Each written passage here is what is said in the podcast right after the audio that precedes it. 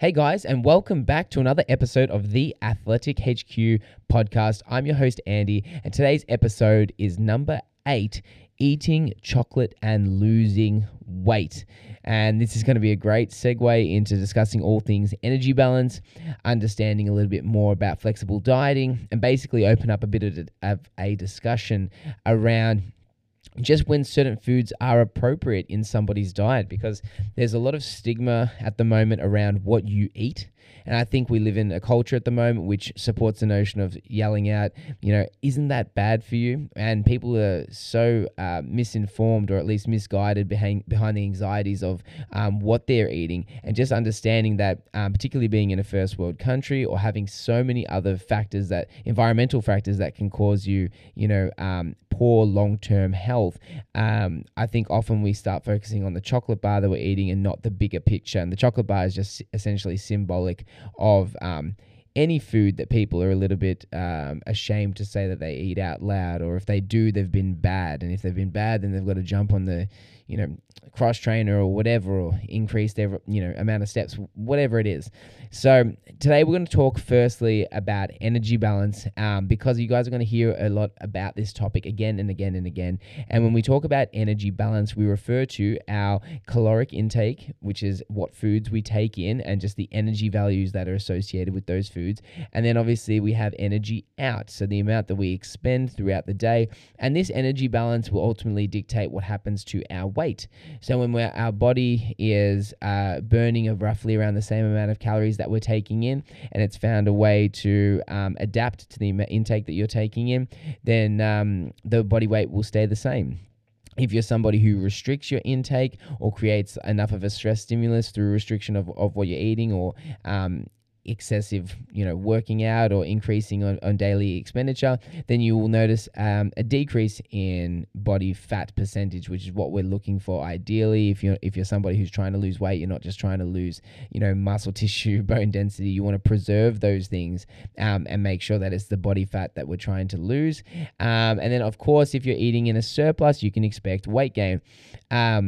But the real concept that we need to first establish is weight versus fat, because I think we're all in agreement that for the people that are trying to optimize body composition, whether it's for their own aesthetic reasons, whether it's because they've got um, certain health markers they're trying to improve, or just if they want to lead a, a different quality of life, um, body fat is is what we're trying to reduce, particularly visceral fat, um, fat found within the you know internal organs, etc. So um, there's a lot of you know health relevance to this rather than just thinking about um, getting a six pack for summer sort of thing. So when it comes to your energy balance, um, our body will adapt to uh, our intake, particularly if it's very steady throughout the week. Um, the same reason why um, people can stay the same sort of weight, you know, over a six month period, having not really done any exercise or necessarily focused on you know, trying to lose weight or gain weight. Um, the body likes to have a state of homeostasis where it's managing its its weight. We don't want to fluctuate a lot. The only reason um, weight tends to fluctuate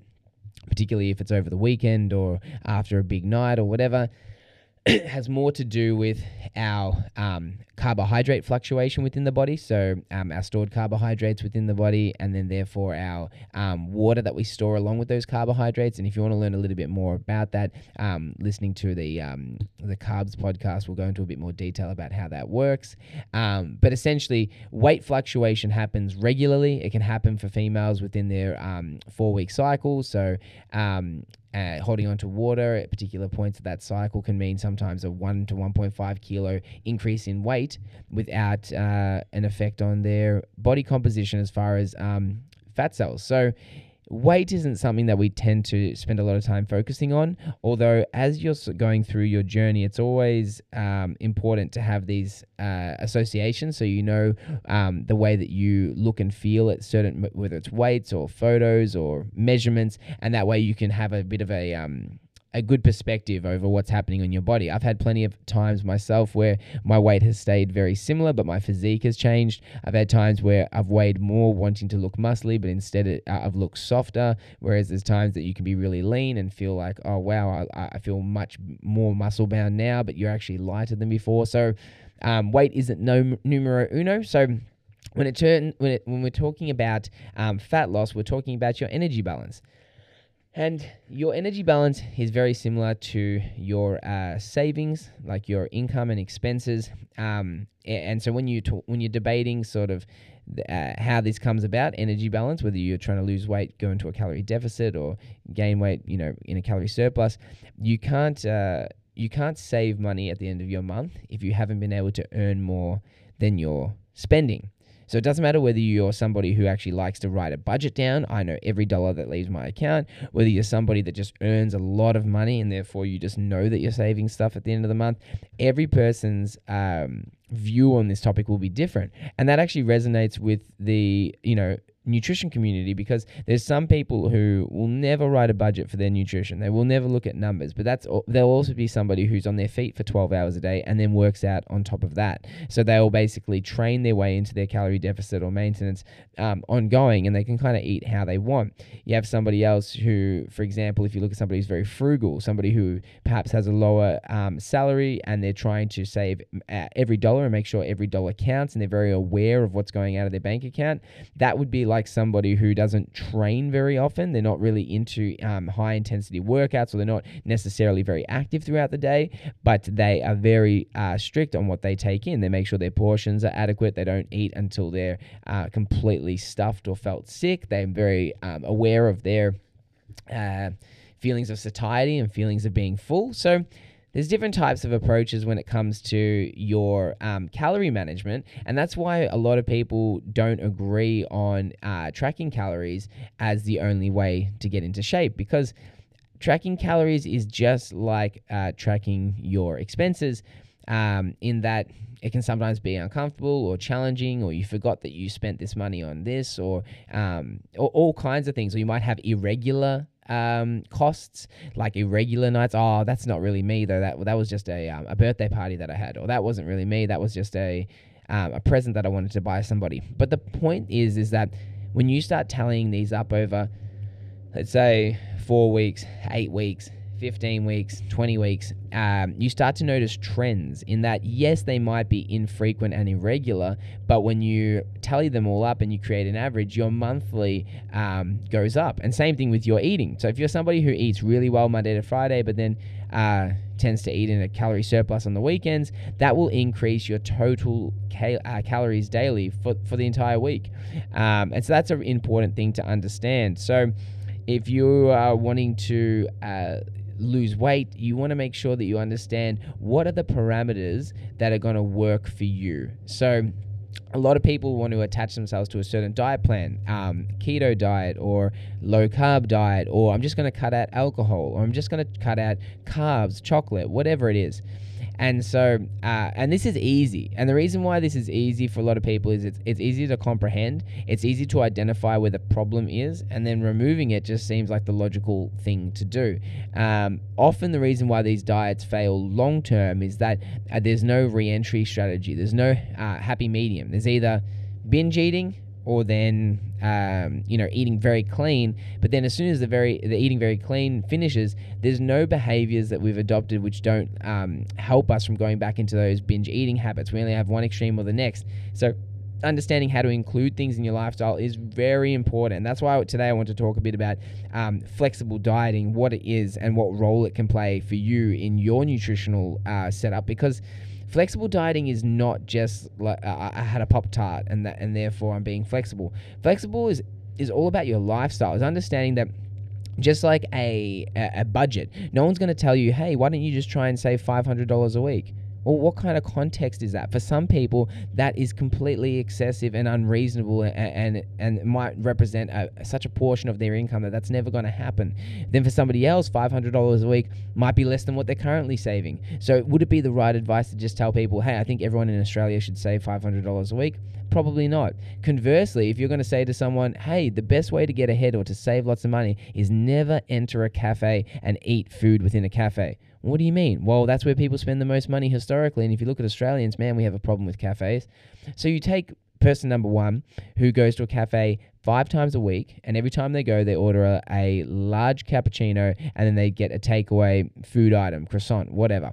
So let's just say their total cost was $15. If they've gone there five times a week, that person's now saving $75, and that might be quite a dramatic impact. That might be enough that they can save that extra money to go on that holiday or to take that break or not have to work that hard. But if you conversely look at somebody who goes to a cafe once per week and they sit down with a friend, they order a small coffee and they have a great catch up, by telling them blanket rule, hey, you're not going to uh, go to any more cafes anymore because we're going to try and limit your spending.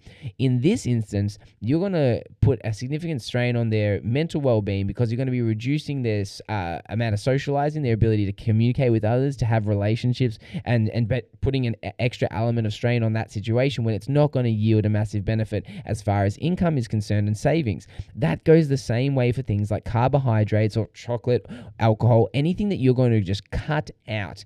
You got to understand that if you're cutting it out without context on what that represents in your calories each week, then your outcome is just going to be like gunslinging. You're not going to know, is this going to be best for me? Somebody like me personally, I don't drink alcohol that often. So if I was to have a blanket rule where I was just going to no longer drink alcohol, that's not going to be the, the one that breaks the camel's back. That's not the thing where I'm going to transform my body overnight. So then for me, when somebody sees me at a restaurant and I have a beer in my hand, to them, they're saying, oh, wow, you can drink beer and look the way that you do. But they don't understand the context around that. It might be one beer for the month surrounded by so much exercise and discipline that that that's not going to have a huge impact and that's what I'm sort of symbolizing with the chocolate bar is that it's all about your quantities and and and your lifestyle and what the, that chocolate bar represents um, for clients who come in who are dealing with some kind of whether it's eating disorders or not or binge eating habits you need to understand that there's no good or bad foods. It's just the way that we use those foods. Just like if you grab a hammer from Bunnings and you go around and beat somebody over the head with it, the problem isn't the hammer, it's just what you chose to do with the hammer. So you do you don't say to somebody, "Hey, I don't want you ever touching another tool again." You just got to show them when you grab a hammer, this is how you use it for carpentry or whatever you're doing around the house. You never bash somebody over the head. That's like a chocolate bar. What does chocolate bars represent? What are the quantities? When do we go and get them? When are we most stressed? And why are we stressed? Why are we creating these environments that are gearing us towards having chocolate? Um, it's often the situations when we get food for comfort, we're eating them on the couch, a very comfortable place to be in our safe homes where there's heating and we're watching our favorite show. And so not only are we um, not mindful when we're consuming the food, but we're doing it in like the most positive environment ever. So it's no wonder that this, um, you know, chocolate or chips or cheese or whatever has a positive association in your head. If we said as soon as you wanted chocolate, you just got to stand out in the rain and eat it crouched down next to the road, you'd be like, I'm not doing that. You crazy? I don't want look like a Fruit Loop. It's cold outside. It's like, of course, when you change the environment around the chocolate bar, suddenly it's not about the chocolate bar. It's about what it symbolizes, what it what it is for us. And so, um, there's nothing wrong with uh, us, you know, using sugar as this um, as this exciting, you know, pleasure item that you're going to have when you're stressed. However, if the rest of the week, when we're not as highly strung or we're not going through as much things, um, we're also eating poorly, then that chocolate bar might be the thing that tips us over the edge. So when it comes to understanding your uh, energy balance, your your calories, it's good for you guys to know a bit of a starting block. How much should I be eating in a day? And that question it has no answer. It's, it's kind of like how much should I be earning? Uh, how much should I be spending?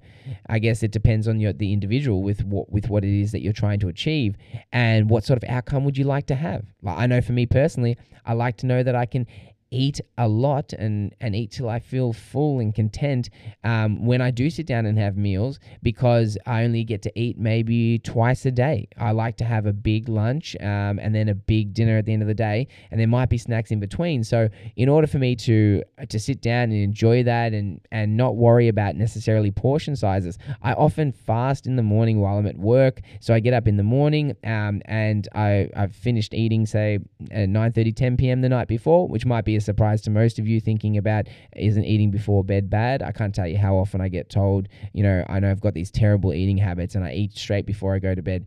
What's causing you to gain body fat is not what time you're eating the food, just your daily quantities. We're not going to, not everyone sees us when we first wake up in the morning. So even if we are heavier first thing in the morning, it doesn't matter. If you weigh differently at midday, does that mean that's a good thing? It's, it's such a silly premise. It's like, um, it's like spending money at the end of your day versus spending money at the start of the day. You got to control your spending, not when you do it.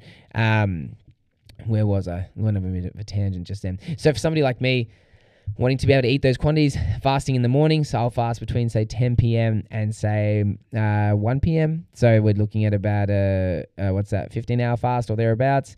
And so if I was to say uh, stop that and start uh, having a breakfast in the morning, which is fine and there's nothing wrong with that either, I'm going to be increasing my daily calories and therefore over a seven day period would notice a substantial weekly increase. And if I was somebody who didn't exercise anymore or didn't exercise any more than I was, in fact, if I started reducing my daily expenditure, because for example, we're doing more, more podcasts, sitting down, talking to you lot, um, then maybe my weight might fluctuate. I might have some fat gain over a six week, eight week period, not, you know, in two weeks' time. I've got to be stressed about it. Um, and that's the same for all of you guys. So, um, how many calories do you eat in a day? The first step is there are calculators. Um, calculators uh, that take into account things like your weight, height, age, um, and they can give you uh, some some guesstimates for things called, uh, what's known as your BMR, your basal metabolic rate.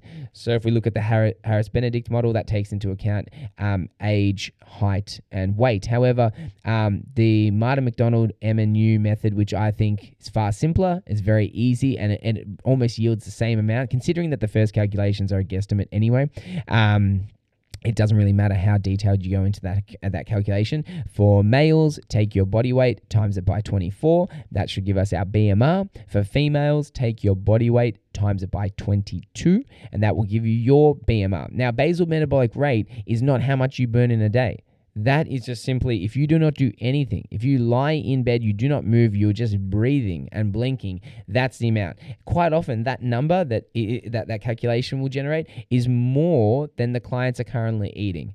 And that causes us to think, okay, this is something that we can work with. But we don't stop there. That's our BMR calculations. We then take into in- uh, consideration their physical activity level. And people go, How many times a week do I train? It is nothing to do with that. It, uh, it incorporates that, but your physical activity level is over a 24 hour period. Of a 24 hour period, how many hours are sleeping? How many hours are driving and sitting? How many hours are preparing food? How many hours are cleaning the house? How many hours are you training or walking the dog or being physically active? And it's very hard to do a seven day track of that that. But it's very important to understand that there is a distinction between the person who doesn't go to work and instead does shopping all day long, cleans the house, picks the kids up from school, um, and at night time goes for a walk. Their energy expenditure or their physical activity level is far greater than the office worker who was there all day for eight hours, then goes and does a HIIT class for 45 minutes. Even if they did that every single day, the the, the person who's got the a greater daily physical activity level will probably burn or require more calories than the person who's doing that 45 minute class. Um, the reason being is that the calories that we actually burn during our training sessions at best in a in like an unbelievable situation might be 10% of your daily calories. Um, athletes if you're training for three hours a day possibly more but we're not really talking about the outliers. We're talking about most of you guys who are going to a gym for half an hour between half an hour and an hour um, hour and a half whatever. And those uh, calories that we burn so minute the majority of our calories within the day come from the BMR the physical activity level, so how, the amount that we expend doing things like non-exercise activity thermogenesis, so NEAT, um, basically just being a human, being out and about, and then of course you add in things like uh, the thermic effect of food. So we do, you know, burn a little bit from. Um, from digesting food. Now, this got overplayed so hard because protein has the highest thermic effect in the body. So we burn the most um, consuming protein. it's also the most satiating macronutrient. So um, a lot of people utilize it when they're trying to um, reduce their body fat because eating more, eating more protein has has so many benefits. Um, you know, for body comp, etc. But there was this uh, ad on YouTube, and the guy was saying, "I've found these um, superfoods, this nuclear bomb that's gonna, you know, you know, help you kill your goals, and don't spend hours in the gym doing cardio, and don't eat like a rabbit." You know, once I found out what these thermic, you know, f- effect of foods were, it's like, oh, dude, way overplayed, way, way, way, way, way overplayed. Yes, we do burn calories digesting uh, protein, but it's not worth considering enough in the equation. It's just worth you guys understanding that that happens. So anyway, I hope that sort of clarified that. So yes, you do burn calories, but it's not worth taking into consideration too much. Um, and then of course, icing on top of all of that is the exercise that we do in each day.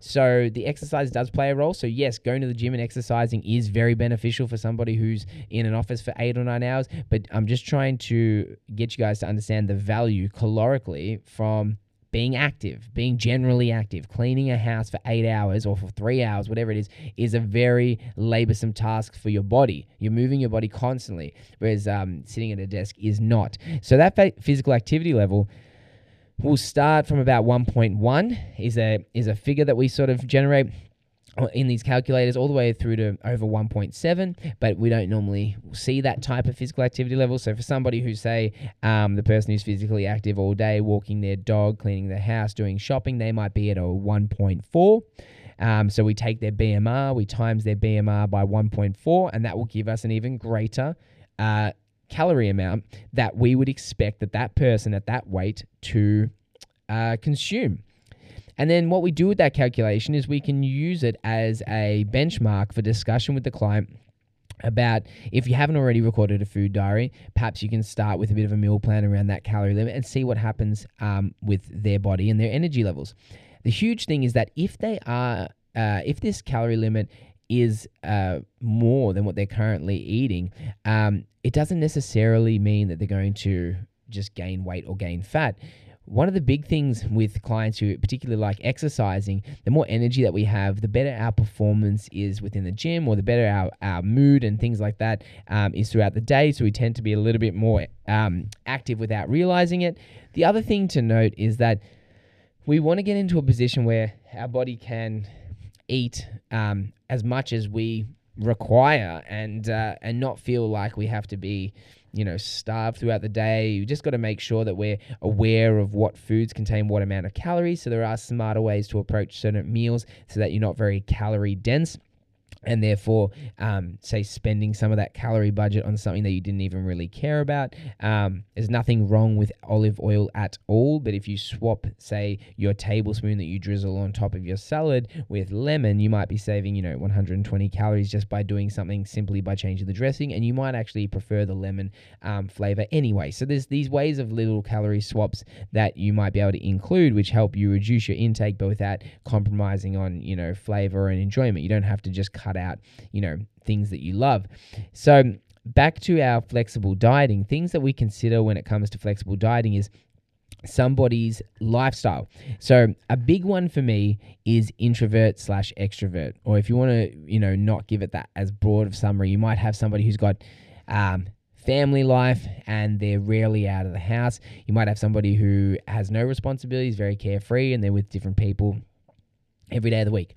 So when we are considering what a meal structure is going to work best for them, we have to consider what type of um, uh, process or outline they're going to be able to stick to that they'll enjoy. Because anybody can force somebody to believe a set of principles for a certain period of time but eventually they're going to question it and say hey I'm not a fan of not being able to go to restaurants, or I'm sick of you guilting me every time I eat something that I'm not meant to eat on the meal plan. It's like these are unhealthy relationships. And the last unhealthy relationship that you want to add to somebody's list is the bloody health professional. You guys should be, um, or we should be rather, um, you know, a beacon for support and understanding. And you can be harsh on yourself. So, a great, you know, um, post from Luke Tullock spoke about this. Um, about you know for me as as a person for Andy I'm very critical on you know my performance in the gym my strength levels, my energy levels, my physique, my um, you know muscular balances, all these types of things. Very very critical. But with clients, for people that you're helping coach, um, you have to exercise understanding. You have to under, you have to be uh, somebody that can that can pivot with them because it's very easy for me to say to everyone, oh, you know what? Here's my plan. Here's how I do things. Here's what I think you should do. And um, if you don't follow it, well, that's just because you're not disciplined, and that's just because you know you don't want it bad enough. And it's like I think that's the easy road for a lot of coaches because it's too laborsome or tiresome to have the emotional intelligence to say to somebody, I'm going to figure this out with you. I'm going to say, if you're somebody who wants to see your family every Sunday and your mum's an Italian and then she likes to produce some amazing pasta dish each day, let's work out what portion would be ideal so that you never have to skip out on that meal. Or better yet, if portion control isn't an option at dinner, can we manipulate something throughout the day that day which lets you go there and go and eat guilt free? Is there something that we can do the day after with your nutrition, which is going to combat that? Can I educate you about what happens when we have an increase in um, substantial increase in carbohydrates to our weight, but how easily that can be reversed just by changing our intake over the coming days. So it's about education. It's about knowing that Oh, so it is manageable. I can still achieve my goal and incorporate this. I just have to be weary. Yes, I don't know why uh, people look at you know nutrition as like this um, sacred topic. As soon as you want to talk nutrition, they go, "Oh, but I love food."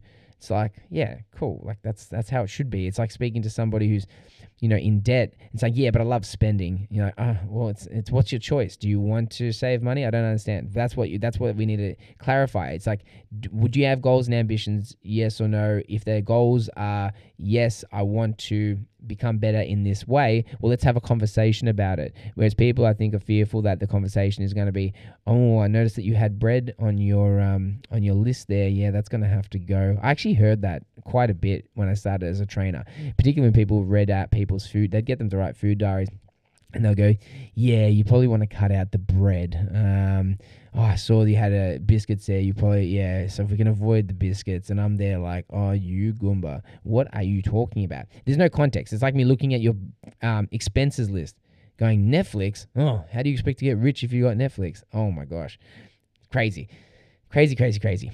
The person could, you know. You could hypothetically pick up a second job and pay for all these expenses that you love, and you're like, "Oh, I didn't know I could, you know, still keep them." It just means I have to work harder. Same thing with food if you want to keep certain things in your diet, or better yet, if you want to be able to eat more calories and you, whatever it is, there's always a solution. You just have to be aware that you're creating a very custom plan that might seem a little bit complex. It's not going to seem like what your neighbor did. Well, my neighbor went to a gym and they had a eight week challenge and they, they got him to eat really healthy and he was training you know six days a week and loved it and lost 15 kilos and what's going on now? Oh he stopped it for a little bit. I think he's put on a bit more weight but you know um you know it's just so expensive. And i'm like oh well no, nothing about that plan sounds like it's going to work for the long term until it comes up to the next eight week challenge. So with things like that use these challenges as or these opportunities where you're going to go harder as springboards for knowledge for um, effort for discipline. You might actually surprise yourself. You might do something that is one of these challenges and you might go yeah but they're not sustainable. It's like well what's the alternative? If you're not going to do anything you may as well do the challenge and see what you're capable of and perhaps get inspired to continue on that journey. There's no point you know sitting on your high horse saying yeah but that's not going to work. Yeah but that's this but that's that. It's like try. The best thing to do is try. Like if anybody's giving you advice on what to eat or how to train just ask them have you done that before? Have you tried that meal? What do you think of that workout? Have you been to that gym and if the answer is no, it's like, oh, well, then I'm going to come up with my own review on what that is and stop taking advice from people who are like my family or friends who really haven't done it for themselves. Most people that we will meet either struggle with finances or with their health. It's not like Australia has this unanimous, you know, control over these things. These are these are complex topics that we we as a country aren't really nailing. And so therefore if somebody wants to talk to me about finances or health, I'm open. I'm like, okay, well, there might be something that I don't know. There might be a way to review this that I haven't really considered. So I think that is a a huge one. So I want to bring it full circle with the topic of eat chocolate and lose weight, um, and just and, and tie that into the the energy balance and flexible dieting. And when you get a caloric budget um, and you've calculated what a deficit might look like for your week, and it's been really effective, um, the difference between you taking in calories from the chocolate bar versus the salad are negligible. And the people who who argue otherwise will be like, "Well, there's so much more nutrients. It's so much better for you in the in the salad." And so if you enjoy eating salad and you feel better after you do it, and it's easy and affordable and manageable, then do that. That that's perfectly fine. If you're skipping the salad and then feeling bad about yourself and then feeling like I'm not healthy and because I ate the chocolate bar I'm actually, you know, the scum of the earth, which is like people just take it so far. It's like no, you can eat these foods, not only still lose weight, but still maintain optimal health. Your, you know, profile, your health profile doesn't change snack to snack. You don't suddenly go from being healthy to this really, really, you know, run down, uh, disease ridden individual from this bar. In fact, if even if you had one chocolate bar every single day, then what's going to have a greater impact is your mental health and your physical activity and your financial stability on your overall well being. Um, the, the you know the lead leading causes of of uh, death in Australia don't include uh, candy bar consumption. We look at things like coronary heart disease, dementia, lung cancer. Our endocrine system and, and the way that our body operates is so complex um, and has so many um, substantial environmental influences that that chocolate bar should not represent who you are. You know, it would be like uh, swearing at somebody when you're driving and then calling yourself an angry person yeah, sure, if that's going to help your psyche or for whatever reason. But if you know that your temper and your happiness and your mood actually changes regularly and is affected by so much external stimuli, it's not funny, then you start to realize that, okay, these things are going to come back. There's ways that I can manage it differently next time. It's like same thing with the chocolate bar. You were running around, you didn't have time to make the salad, so you grabbed a chocolate bar because you were stressed and it was delicious. And afterwards, you're like, oh, bummer. You can always review and say, okay, what would I have liked to have done next time? If the if you're saying, well, I want to have a chocolate bar, I should be able to eat one, then cool. Don't don't beat yourself up. But if you want to be able to um, eat more, I don't know, nutritionally dense foods, then maybe it's a question of time and priorities and values. What do you care most about? For me, I I don't have that um, sensibility where I feel you have to eat this certain healthy way, only because um, it, it's not as practical for a lot of people, and it, and it's almost false until they get a real personal appreciation for it. Um, and and and to be honest, the people that I that I you know see eating very strict regimented you know meal structures as well it's not like they're they're better off for the next 50 60 years. It just might be something that uh, or they're eating like like absolute garbage in private. There's a bit of that too. It's like on the outside it's just incredible foods and on the inside it's like oh you know and so that's that's the thing to understand too a lot of people want to put their best foot out there and and show everybody the things that they're eating and how healthy they are but it's okay to impl- in, you know include other varieties of food. There's clients who have got in great stead, li- lived long, healthy lives that have included alcohol in their diet. You just don't want to be the person who is having six glasses every single night and you're not exercising and you're you know having poor relationships and you're not working and you're struggling you know these all all these things compound into somebody's health and well-being. So it's not about the alcohol it's not about the chocolate it's not about the hammer. It's not about the Netflix. I think that was all the analogies that I came up with for us today. It's just about the summary of all those things and how it impacts on your health and well being. So I hope today you guys uh, got a fresh perspective on a bit about calories and flexible dieting, but more so just a chance to breathe out and know that these small micro decisions that you make don't define you. You just need to have a, a plan or structure that's going to get you towards what your ideal goal is. If you have one, if you have a focus, if you have a, um, a direction that you want to head in. And so when you do have that um, goal in mind and then a, a plan or program set, is that tee, tee up with a health coach, tee up with a friend, make sure there's somebody keeping you accountable. And it's okay to, to, to let things, you know, develop over time. And, um, it, it will get better. Your knowledge gets better, your attitude gets better, and and ultimately, as uh, over time, we get better understandings of of what's going to work for us. So. I hope you guys have enjoyed that uh, podcast today and got some quality information. Maybe had a chance to, yeah, reflect on your own eating for a minute. Um, And so, again, if you guys have enjoyed it, I appreciate uh, any feedback that you guys have been sending through and, and been letting us know. Um, if you have any suggestions or you want to get in contact for us, uh, to us, um, best email is info at athletichq.com.au. As always, if you can share this or let people know about the podcast, we greatly appreciate um, the reach. And so, hope you guys enjoy the rest of your week.